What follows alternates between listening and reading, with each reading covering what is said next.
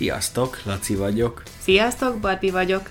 Ez itt a Hungarize Podcast, ahol történeteket mesélünk magyar tanulásról, a magyar nyelvről, a magyar kultúráról.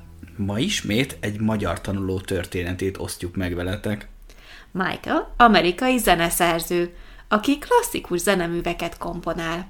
Miközben előkészítettük a podcast epizódot, belehallgattunk pár művébe, és hát valami eszméletlen gyönyörű zenékről van szó.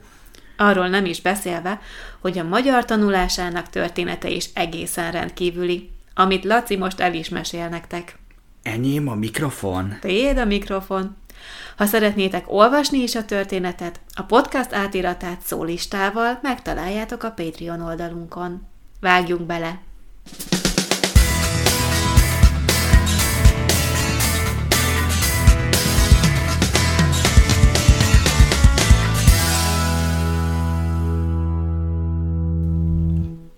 1989-ben, miután befejeztem az egyetemet, Budapestre költöztem, hogy a Liszt Ferenc Zeneakadémián folytassam a tanulmányaimat. Ott is maradtam három évig, mert annyira élveztem a budapesti életet. Amikor megérkeztem, már ismertem egy kicsit a nyelvet. Az egyetemi énekkarom vezetője szintén Magyarországon tanult, és sokat énekeltünk magyar nyelven. Így jól megtanultam a kiejtést, és néhány kifejezést és nyelvtani apróságot is megtanultam tőle. Gyerekkorom óta nagyon érdekeltek a nyelvek, és a magyart egyszerűen elbűvölőnek találtam. Bár főleg a zenei képzés miatt tartózkodtam Magyarországon, a nyelvtanulással is foglalkoztam. A külföldi zeneakadémiai diákok közül kevesen tanultak magyarul annak idején, de én hetente magántanárhoz jártam, és ő rendszeresen és hatékonyan tanított engem. Jó volt nekem, hogy egy szót sem tudott angolul. Az első évem során sok minden történt az országban, és velem is. Nem sokára magyar barátnőm lett, és leginkább magyarul beszéltünk, annak ellenére, hogy ő jól tudott angolul.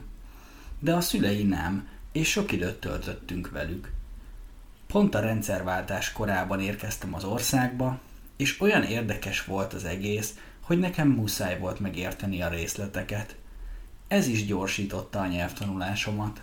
Sok tévéhíradót néztem, és próbálkoztam az újságokkal is.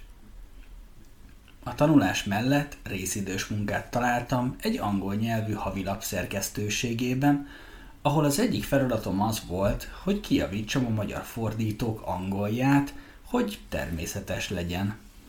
Néha a fordítás olyan rossz volt, hogy meg kellett keresnem az eredeti magyart, hogy megértsem, mit akart eredetileg az író. Hamarosan rájöttünk a főszerkesztőkkel, hogy egyszerűbb, ha inkább eleve én csinálom meg a fordításokat.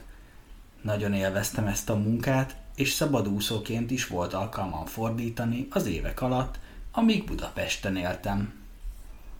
Nem emlékszem különösen, mik voltak a vicces nyelvi hibáim, de biztos, hogy sok volt. Néha érdekes félreértések voltak. Például megtanultam, hogy a halszálka nem csont, és a kalács nem kenyér.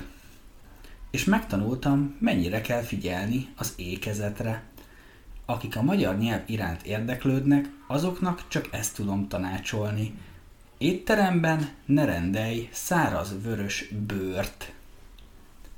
1989 és 1992 között éltem Budapesten, és az élmény mérhetetlen hatással volt az életemre.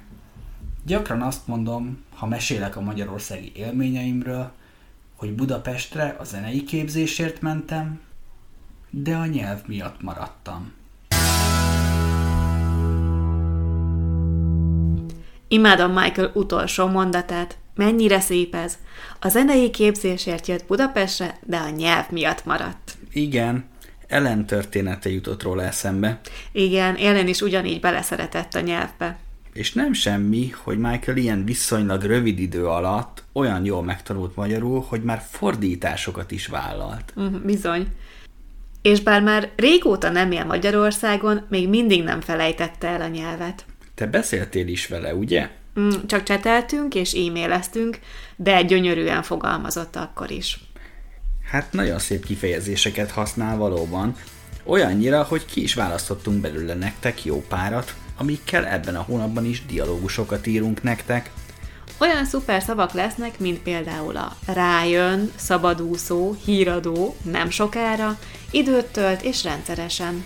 Ezeket a dialógusokat Patreon közösségünk tagjainak készítjük, akik számtalan módon használhatják őket a magyar tanulásban. Így igaz, Például nem csak meghallgathatják a dialógusokat, hanem el is olvashatják, megcsinálhatják a szövegértési feladatokat, böngészhetnek kapcsolódó anyagaink között, sőt, még online beszélgetős órát is foglalhatnak nálunk.